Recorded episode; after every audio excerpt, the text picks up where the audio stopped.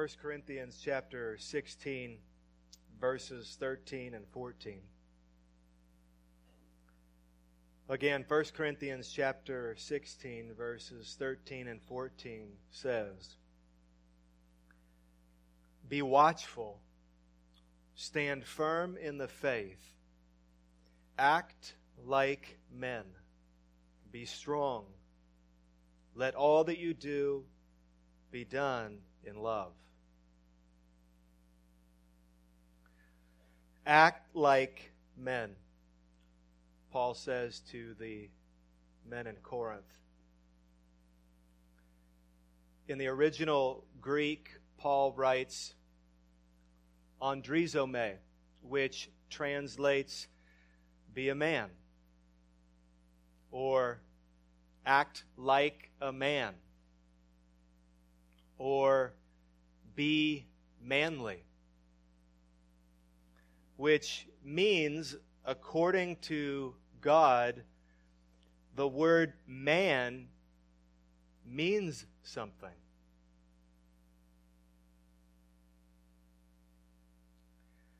Contrary to conventional views, the word man is not meaningless. It is more than a reference to anatomy. It is not a label that is rashly attached to certain individuals by unprogressive thinkers. When God says, act like men, he has something in mind. Something that is necessary, something that would be otherwise marginalized, something that may otherwise be missing. And so his admonishment is to men to act like men. So today, do Christian men know what God means when he calls them to act like men? And today, when Christians hear God calling them to act like men, do they not only understand what God means, but are they then acting like men?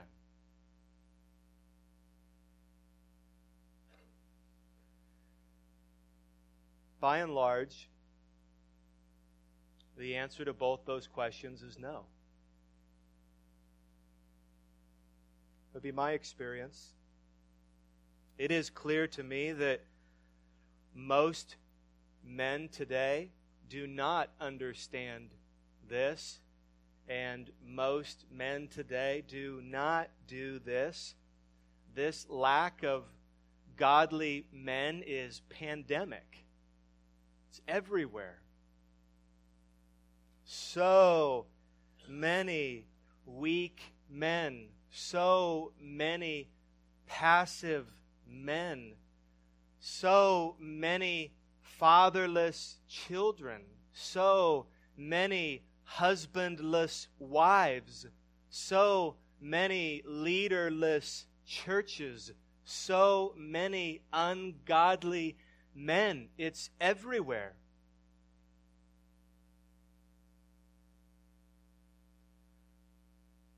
I'm persuaded that not one of you would have to look beyond your family to see this problem. There's plenty of machismo or macho ness, but that is not manliness. That's not what Paul is talking about. Paul does not have cultural stereotypes in mind. When he says act like men, he is not calling men to drive trucks, eat more bacon, shoot guns, and watch football. All good things, by the way. But that's not what Paul means. That's not what God means when he says to act like men. What Paul has in mind is what God has in mind, and it is biblical manhood. Or biblical masculinity. Men, there is such a thing as biblical manhood, and we need to, each of us need to first understand it so that we can follow Paul's counsel and then act like men. So, Act Like Men is the title of this new four part sermon series, during which we will search God's Word to discover what is a godly man, what is a godly husband, what is a godly father, with our subject this morning being a godly man. But before I preach this sermon, we should pray. Will you please bow your heads with me?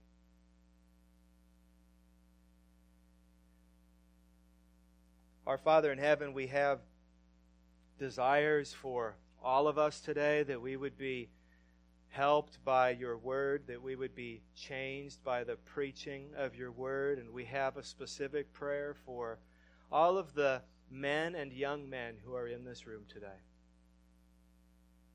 God, we pray that in a world and in a culture that misunderstands this, that we would be helped by your word to understand what you have built and designed men to do.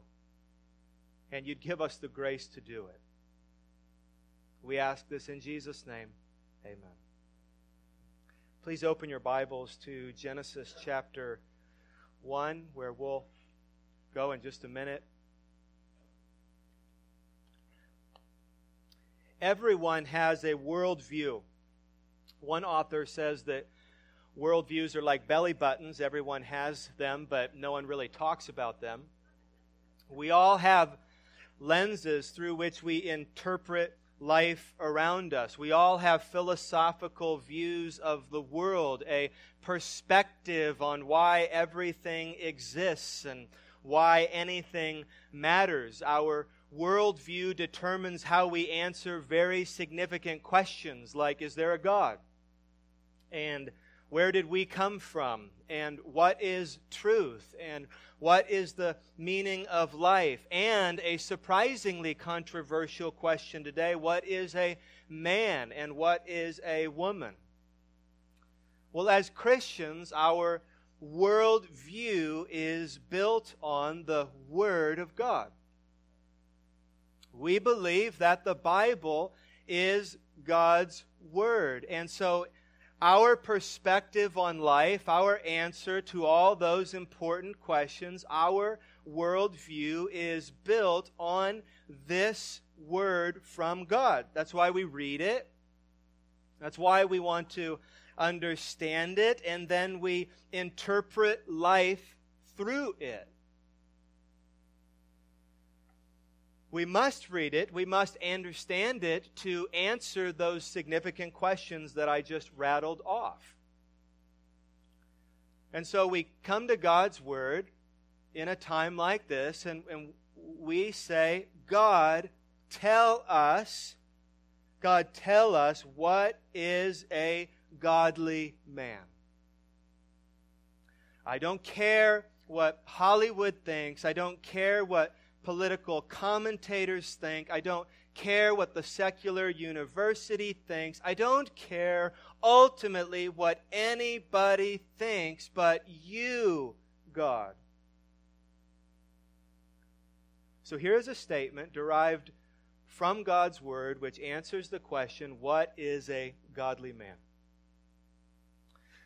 Here's what it is, and then through this sermon, we'll open God's Word to see the truth of this statement unfolded. What is a godly man? Here's the statement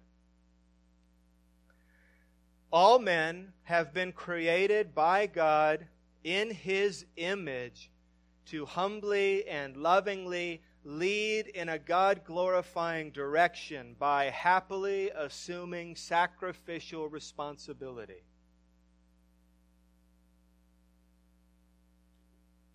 So, a godly man is a man who humbly and lovingly leads in a God glorifying direction by happily assuming sacrificial responsibility.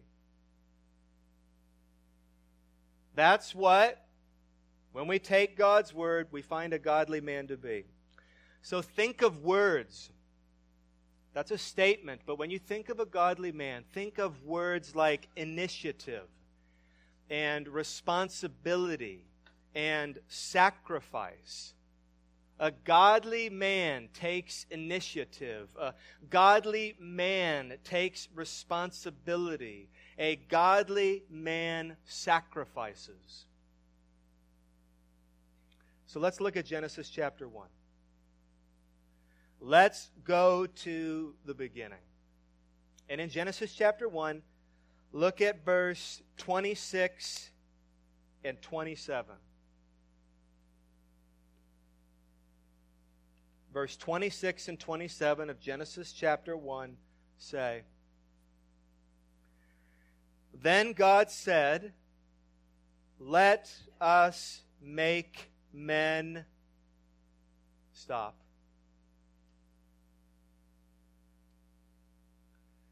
men, we have been made by God. We've been made by God. You did not evolve, you were created. You did not come from apes, you came from dirt. Look at the end of the next verse, verse 27. He created him. Male and female, He created them. So God made a man and God made a woman, and He has been making them ever since. According to Psalm 139 13, God, men, He formed your inward parts. He knitted you together in your mother's womb. So, everyone here today God has made you either a man or a woman. And my assumption is that each of you know which one you are. He has made it anatomically obvious. You know whether or not God has made you a man or a woman. And we have to say this now today we have to say this God has made you a man or a woman, regardless of how you feel, regardless of what others have told you, regardless of what you want, and regardless of what comes natural, and that is who you are. He's made you. God has not made a mistake. Your gender is not up for grabs. You have no right before God, as Paul says in Romans 9:20, to answer back to God, to say to God, Why have you made me like this? That verse applies to any complaint you may have about the body or soul that God has given you. And we have no right to answer back to God and say, Why have you made me like this? Okay, so Genesis chapter 1, verse 26 establishes the first part of our statement this morning. All men have been created by God. But let's keep reading. There's, there's more here. So then God said, Let us make man, and here it is, in our image after our likeness. Skip down to verse 27. So God created man in his own image. In the image of God, he created him. Male and female, he created them. Three times in just those two verses, we're told, men, not only did God make you, not only did God make you, God made you in his image. Men, you are an image bearer of God. You are an image bearer of God. We're told in these chapters that God made a lot before he made man. Made oceans and zebras and redwood trees and beetles. And then he made man. When God made man, God did something very different. Very different than anything else that he had created. God, God looked to himself. He looked to himself, and God made man like himself. The word image means replica. Later in Genesis chapter 5, verse 1, when God created man, he made him in the likeness of God. Which means, think about this, while all of God's creation is amazing, mankind is the pinnacle of God's creation. We might and should stand in awe of God when you go to Yosemite. We might stand in awe of God when we see a sunset later this afternoon. But that is nothing compared to the awe you should experience in a human biology class. When you begin to understand just what God did when He created man so differently than anything else He created. We're created in the image of God. The body and soul of every human being bears the image of God, which, by the way, is our, is the Christian's fundamental basis for human dignity and human equality. That's my basis for it. That every man, every woman was created in the image of God. Hebrews 2 5 remarks that God has made human beings a little lower than the heavenly beings and crowned him with glory and honor. It's a big deal. So, what did Thomas Jefferson say in the opening line of the Declaration of Independence? We hold these truths to be self evident that all men are created equal, that they are endowed by their Creator with certain unalienable rights. Created by the Creator. That's the foundation. And if you take that away, there's no more foundation. Now, don't miss that according to Genesis 1 26 and 27, it is not only men that are created in the image of God women as well are created in the image of God. Men and women, as Galatians 3:28 teaches, are equals. Men and women are equal in worth, are equal in dignity, are equal in value. But, that said, and, and here is a clashing point with popular opinion today. Here's the clashing point equality does not equal sameness.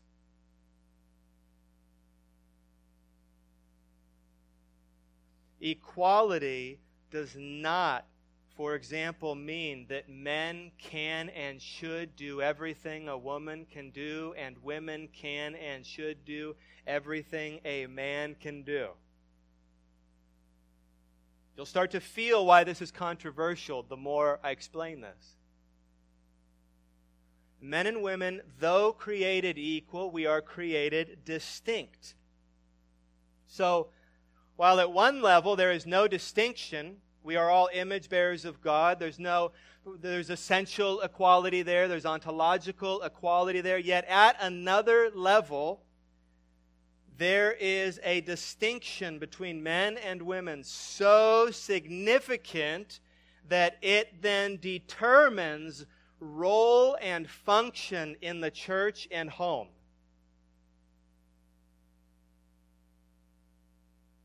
It's for a reason that were created distinct by God. And therefore, God is most glorified when men and women understand their uniqueness and function accordingly.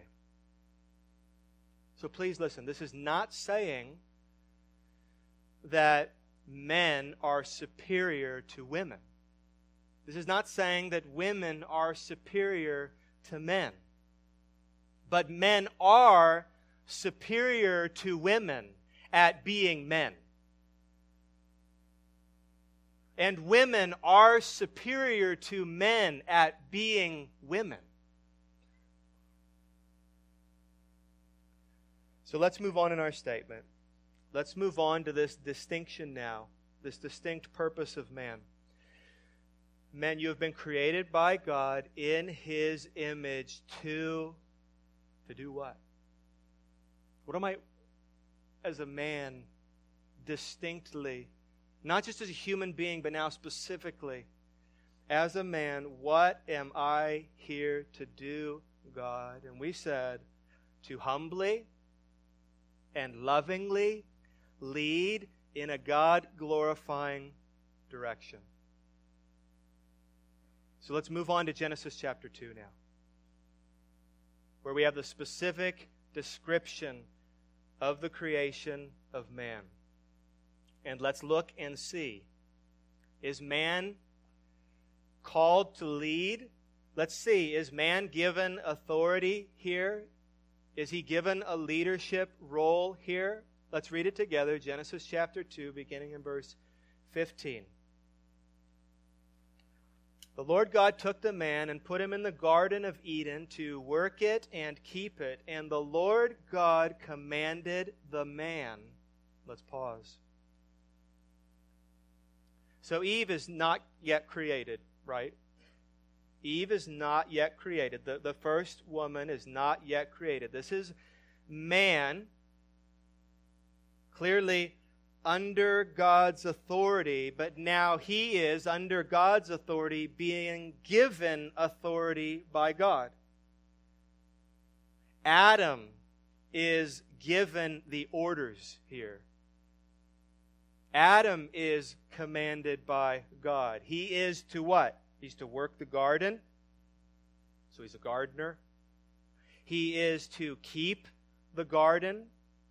So he's a guardian and he's called by God to enjoy and to obey. So he's given a leadership role before anything is added unto him. And soon that will be a wife. So the Lord God commanded the man, let's keep reading, saying, You may surely eat of every tree of the garden. That's joy. But, here's the call to obedience, of the tree of the knowledge of good and evil you shall not eat, for in the day that you eat of it, you shall surely die. So God is saying, don't forget who's God, Adam. You're still under a law. Verse 19. Now out of the ground the Lord God had formed every beast of the field and every bird of the heavens and brought them to the man to see what he would call them. And whatever the man called every living creature, that was its name. The man gave names to all the livestock and to the birds of the heavens and to every beast of the field. The naming of the animals is another demonstration of authority that has been given to Adam. But for Adam there was not found a helper fit for him. So the Lord God caused a deep sleep to fall upon the man, and while he slept, took one of his ribs and closed up its place with flesh. And the rib that the Lord God had taken from the man, he made into a woman and brought her to the man. And then the man said, this at last is bone of my bones and flesh of my flesh. She shall be called woman, because she was taken out of man. Therefore, a man shall leave his father and his mother and hold fast to his wife, and they shall become one flesh. Okay, what did we see? What do we see in these verses of Genesis chapter 2? The man was created first. That is significant. That is significant. And both Jesus and Paul in the New Testament will make a point of going back to this very text to point this out. He was then, the man was in the garden. He was there before the creation of his helper, and he was given there authority to lead. The man then names the animals. The first woman was then created from the man, and she was created for the man. And after she was created, she was presented by God to the man. God walks her down the aisle and presents her to Adam. The man then named the woman. None of that is insignificant. Men, beginning with Adam, you have been built and called to lead. You have been given a leadership role. If you will keep reading your Bible from Genesis on, you will find that confirmed over and over and over again. You will find it described over and over again, and you will find it prescribed over and over again. So, our statement again all men have been created by God in His image to humbly and lovingly lead in a God glorifying direction. So, men, young men, you should look to lead. You should look around you to lead. Your friends, your wife, your children. And how should you lead? That's very important. Because leadership sounds much more attractive before you move on to how you're supposed to lead. You, you know, every little boy and every little girl you've seen, they want to lead. What is the greatest thing you could ever say to a little boy who's playing with other children before you leave the room? What's the greatest thing you could ever say to that little boy? While I'm gone, you're in charge. His face will light up. He'll probably become a Christian right then and there. It's like an altar call. Amen. I knew you would see this, Dad, sooner or later. Buckle up, kids. Uh, men are the same way. What authority? I like where this is going. Leadership? I like where this is going. Are you gonna Are you gonna get to Ephesians five twenty two where it says, "Submit to me"? That's my favorite verse in the Bible. So the leadership the, the authority that, that, that will resonate with many of you men. But what is the attitude of your leadership to be? What is the goal of your leadership to be? Your leadership has an attitude, and it must be humble and loving. Your leadership has a direction, a trajectory, and it must be the glory of God to humbly and lovingly lead in a God glorifying direction. To God is where we want to go. What did Joshua say in chapter 24, verse 15? As for me and my family, we will do whatever I say we're going to do. As for me and my family, we will do whatever the heck I want to do. He says, As for me and my family, we will serve the Lord. That's where he's leading. So men must not lead proudly or selfishly. Men must not lead where you want to go, but where God wants to go.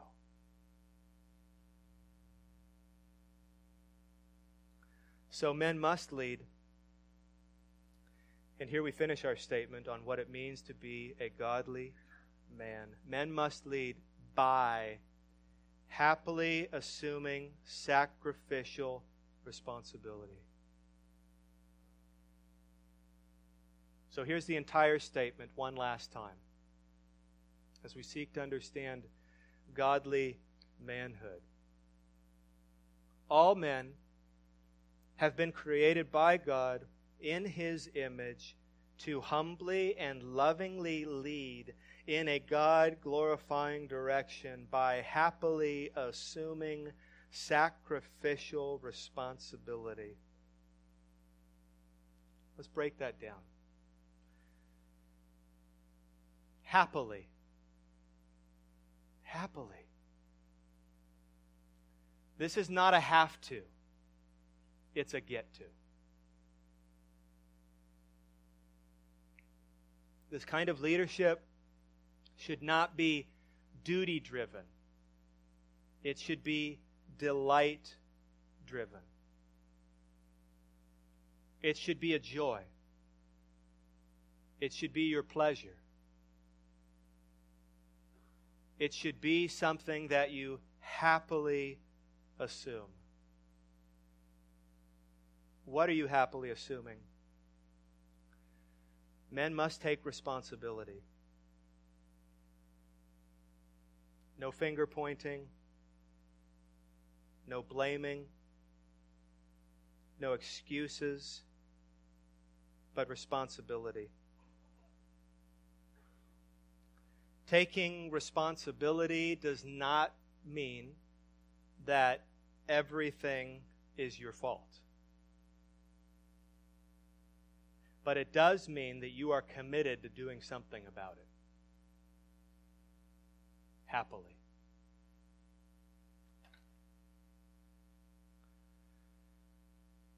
I've said this many times in marriage counseling, and I was counseled to say this years ago, and I've, I've said it many times since. And that is often if I'm sitting down with a husband and a wife that are having struggles, that are having issues, that are having a difficult time, and often I have no idea yet what those issues are. I don't know what any of the issues are, but I might at the very beginning, before I know any of the issues, I might look and have looked many times directly at the husband and said, I want you to know something.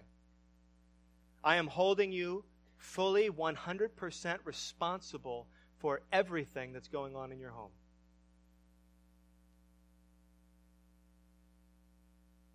And I'm not saying that everything that's going on in your home is necessarily your fault, but it's all your responsibility. And you've got to do something about it. You see this in the very next chapter of Genesis. Adam is told to lead. What happens in Genesis chapter 3? He does not lead. You know the story, you know the fall. He sins. The fall is actually an occasion of role reversal within the marriage. You find that Eve is stepping out and she's dialoguing with Satan, with the dragon, and then she's eating the fruit that God told them not to eat. And where's Adam? Do you remember where Adam is? He's standing right there holding her purse while she just converses with Satan and is lied to, and he doesn't step in, he doesn't protect her, he doesn't provide for her, he leaves her out, he hangs her out to dry, lets her go first, and then he follows her. And then in Genesis chapter 3, verse 9, who does God hold primarily responsible? You might expect that he would go to Eve. Because she sinned first. She did. But when God comes to the garden, chapter 3, verse 9, he goes straight to the man. Why? Because it was his responsibility. God commanded him. God gave him a job to do, and he failed. Incidentally, how did then Adam respond? He still didn't take responsibility. Do you remember what he did? He blamed. He blamed. It wasn't my fault. It was the woman. It was her. It's worse than that. Do you Remember what he said? It was the woman you gave me. So who did he just blame? He blames God.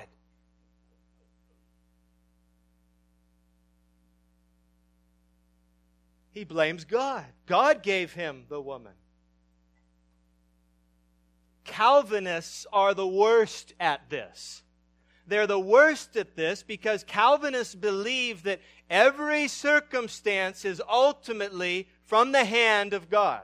So anytime a Calvinist blames anything on anything, he is ultimately pointing the finger at God.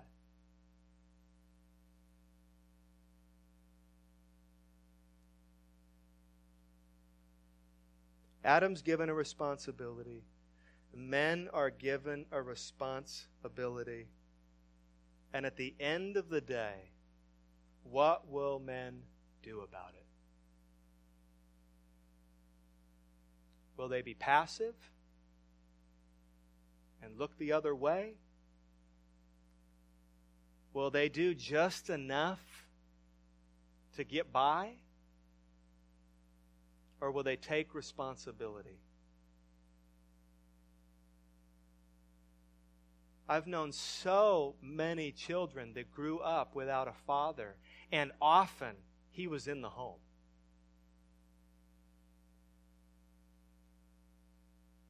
He was there every night, but he was preoccupied. He had other goals. He had other agendas. And it didn't entail humbly and lovingly leading his family in a God glorifying direction by happily assuming responsibility. Finally, what kind of responsibility did we say? Sacrifice. Sacrifice.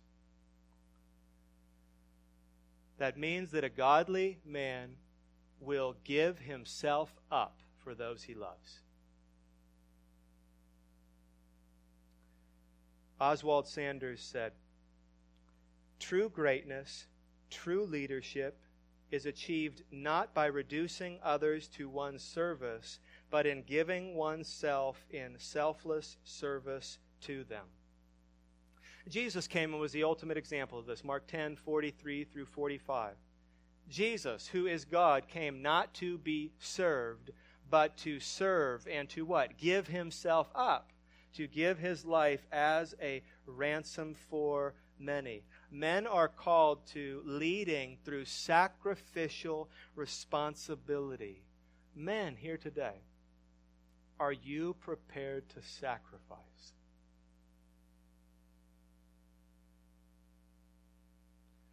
Are you giving yourself up for those you love.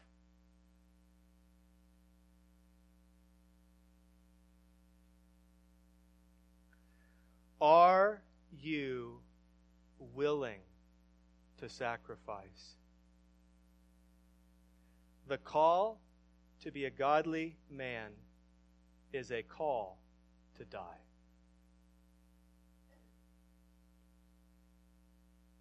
the call to be a godly man is a call to die. We could summarize and answer this question this way God, what is a godly man?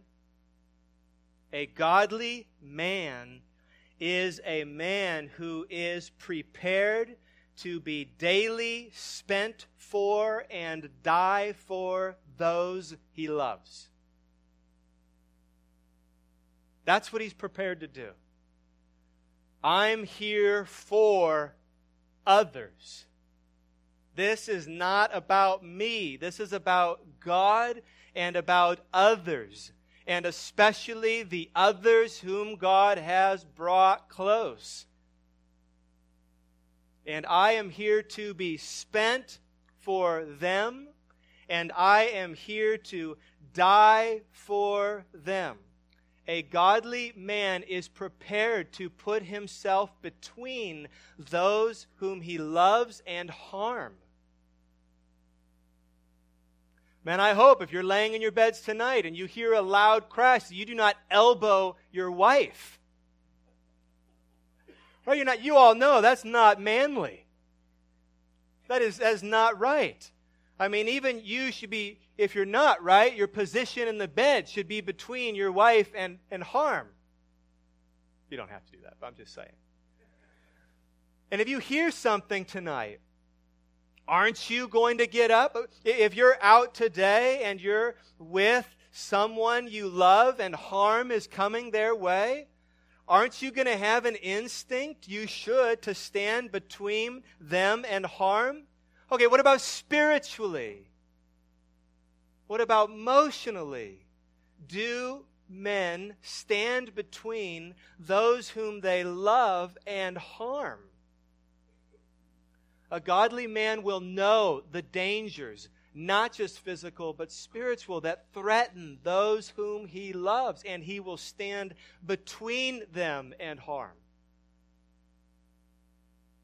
He's willing to give himself up. Remember, one of the things that Adam was in the garden was a guardian. And God adds to his garden. But the responsibility remains.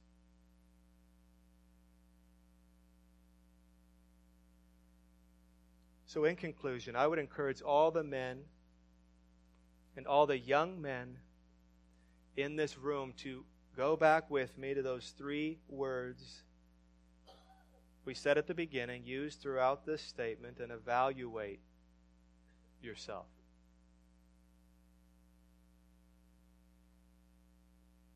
First, men, are you taking initiative? Are you taking initiative? How do you need to courageously step out and do what God is calling you to do? Where do you need to initiate? What do you need to initiate?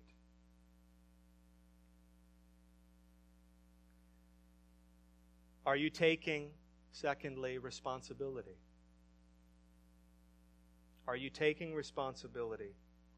What has God given you to give yourself up for? What has God given you to give yourself up for?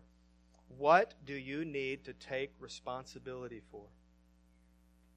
And number three, are you sacrificing? Are you taking initiative? Are you taking responsibility? Are you sacrificing? Ask yourself, how can I put aside my own desires for the good of those I'm called to love. How can I do that? How do I need to sacrifice? Men, are you being passive? Are you blaming others and making excuses? Are you being selfish? Are you giving yourself up? Are you being spent for God and others.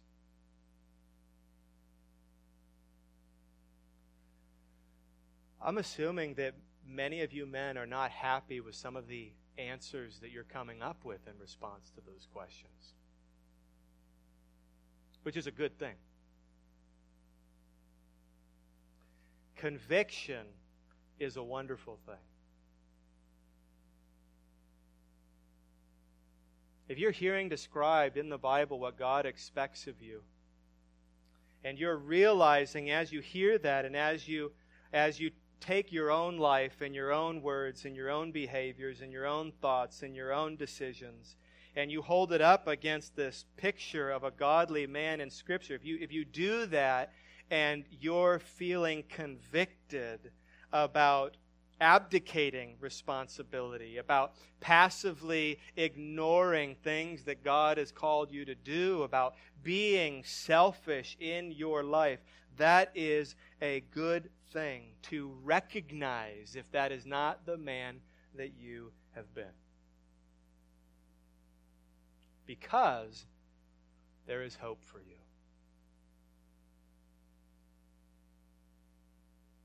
For all of us men in this room, there is hope. All men are offered forgiveness and grace to be the man that God has called them to be. Every one of you is offered that. Which means that this would be a great time and a great week for some of you men to apologize to those you love.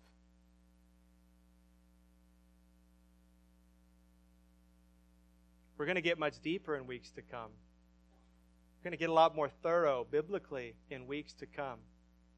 But some of you men are under the conviction of the Holy Spirit right now as you consider what it means to be a godly man. If that is the case, today is a great day, and this is a great week to formally apologize to those you love. To say, sorry, which means to express sorriness, to express sorrow over how you've led or not led those you love. To ask forgiveness from those you have sinned against, either by what you've done or by what you haven't done.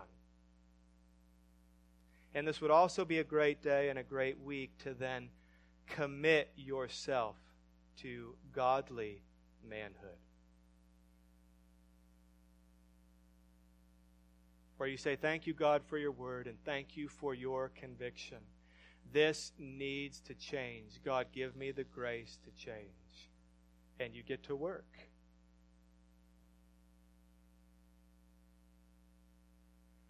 Mark 2:17 Thankfully Jesus said, "Those who are well have no need of a physician."